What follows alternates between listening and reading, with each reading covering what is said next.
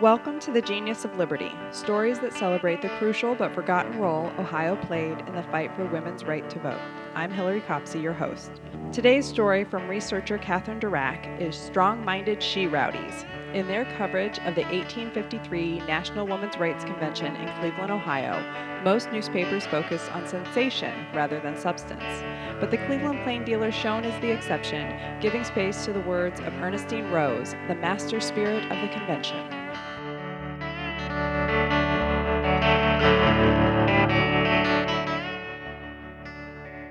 The strong minded she rowdies gave the public a specimen of the kind of legislators they would make on Thursday in Cleveland at the Women's Rights Convention, led the Brooklyn Daily Eagle.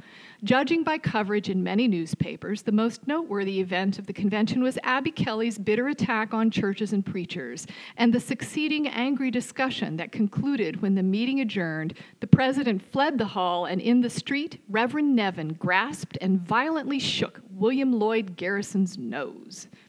The Cleveland Plain Dealer, however, devoted only a scant paragraph to the sensational kerfluffle, and instead quoted at length the stirring words of Mrs. Ernestine Rose, a Polish immigrant, a rabbi's atheist daughter, and one of the most famous orators of her day.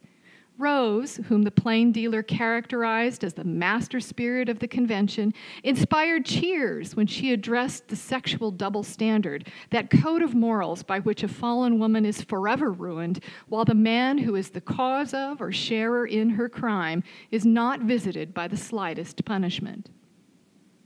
Delivering her remarks with animation that had a profound effect on the audience, Rose spoke. It is time to consider why, if a woman commits a fault, too often from ignorance, from inexperience, from poverty, because of degradation and oppression, I, because of designing cruel men, being made cruel by ignorance of laws and institutions, why such a being in her helplessness, in her ignorance, in her inexperience and dependency, why, owing often to her best and tenderest feelings and accustomed to look up to man as her superior, why a being thus brought up is drawn down and cast out of the pale of humanity, while he who did the crime, he who is endowed with superior advantages of education and experience, he that has taken advantage of that weakness and confiding spirit which the young particularly always have, I ask if the victim is cast out of the pale of humanity, shall the despoiler go free? The question was answered by a thunder of no, no, no from all parts of the house, the paper reported. And Mrs. Rose exclaimed, And yet he goes free.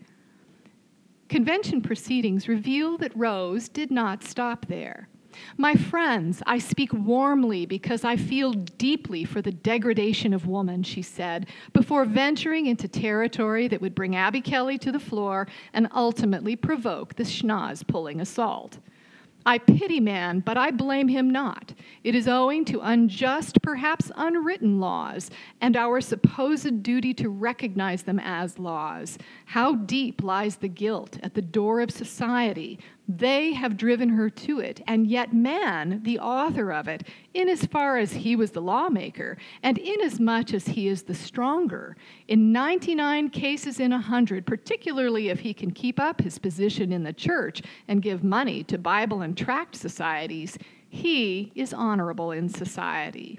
Such men are to be found among our aldermen, our church officers, in the legislative halls, in Congress, at Washington, and who knows but in the presidential chair itself. While woman, on account of the position in which she has been placed, by being dependent upon man, by being made to look up to man, is the first to cast out her sister. I know it and deplore it. Hence, I wish to give her her rights to secure her dependence upon herself.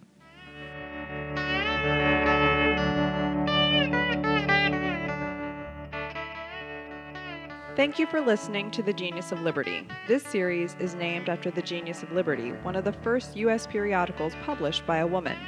Elizabeth A. Aldrich covered women's rights conventions and advocated equal access to education, equal pay for equal work, and voting rights for women. She also had ties to the Mercantile Library. You can subscribe to this podcast through Apple Podcasts and find all our episodes on soundcloud.com slash the genius of liberty.